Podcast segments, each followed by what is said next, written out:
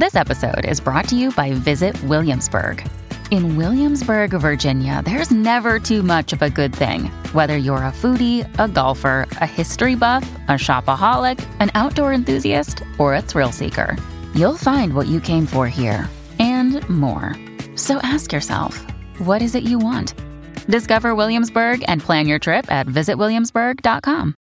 Another day is here, and you're ready for it. What to wear? Check. Breakfast, lunch, and dinner? Check. Planning for what's next and how to save for it? That's where Bank of America can help. For your financial to dos, Bank of America has experts ready to help get you closer to your goals. Get started at one of our local financial centers or 24-7 in our mobile banking app. Find a location near you at bankofamerica.com slash talk to us. What would you like the power to do? Mobile banking requires downloading the app and is only available for select devices. Message and data rates may apply. Bank of America and a member FDIC. This is Optimal Relationships Daily, episode 255.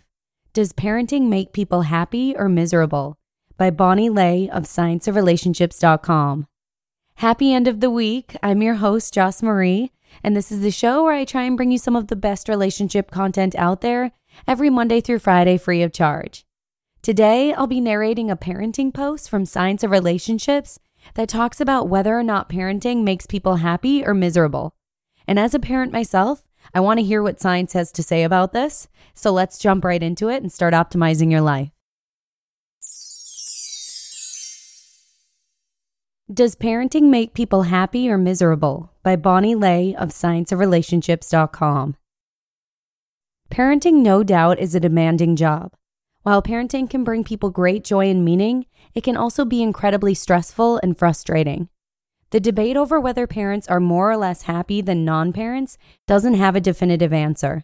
This is in part due to the fact that people who have children differ on average from those who do not have children in ways that are related to happiness, such as in their marital status, age, and income.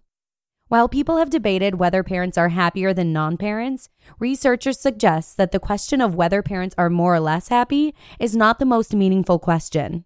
Rather, we should begin asking the question of when, why, and how parenting may contribute to greater happiness or negativity. In a recent review linking parenting and well being, researchers outlined a number of these differences and identify a wide range of factors that affect that degree to which parenting affects happiness. Spoiler alert, it's complicated. First, the age of parents and their children play a role in how happy parents are.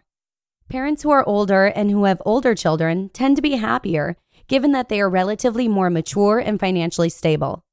Further, parents of older children feel more effective at parenting and may experience greater happiness if they have positive and supportive relationships with their older children.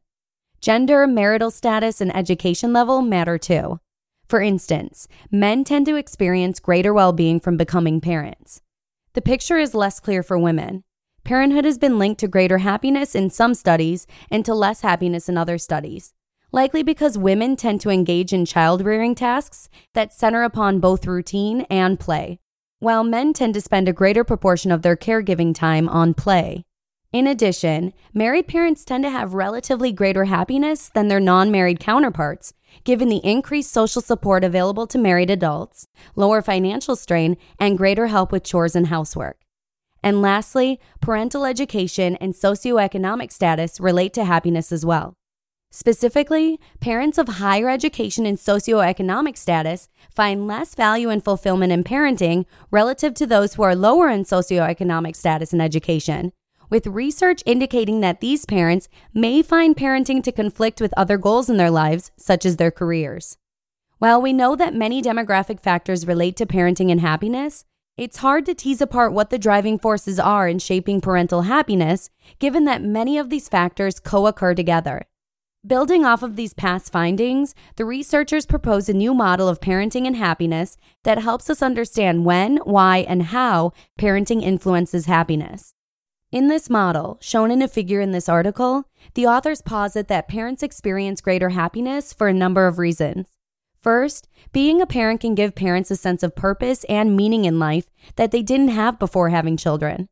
Additionally, parenting can satisfy important human needs of feeling autonomous, connected, and competent. Having children can also promote the experience of many positive emotions, be it through laughing at something funny a child says or the joys of watching a child grow and mature. Lastly, parenting can contribute to greater happiness insofar as being a parent provides a unique social role that may provide parents with rewards in addition to or that they may not have in other relational and work roles. While there are a number of ways that having children may bring parents joy, there are also conditions that may compromise their happiness. For instance, parents may experience lower levels of happiness to the extent that their children elicit negative emotions and stress in their daily lives. After all, children require a huge degree of support from parents in a myriad of ways. Furthermore, having children can be a heavy financial burden, and particularly in the early years of parenting, may disrupt sleep and increase fatigue. Lastly, having children may detract from parental happiness insofar as having children decreases the amount of satisfaction and time that romantic partners have for one another once they have children. So, does parenting make people happy or miserable? What we've learned from research is it depends. Some parents may be happier than others on average, but on the whole, having children can be both stressful and demanding, but can also provide parents with great joy and meaning in many ways.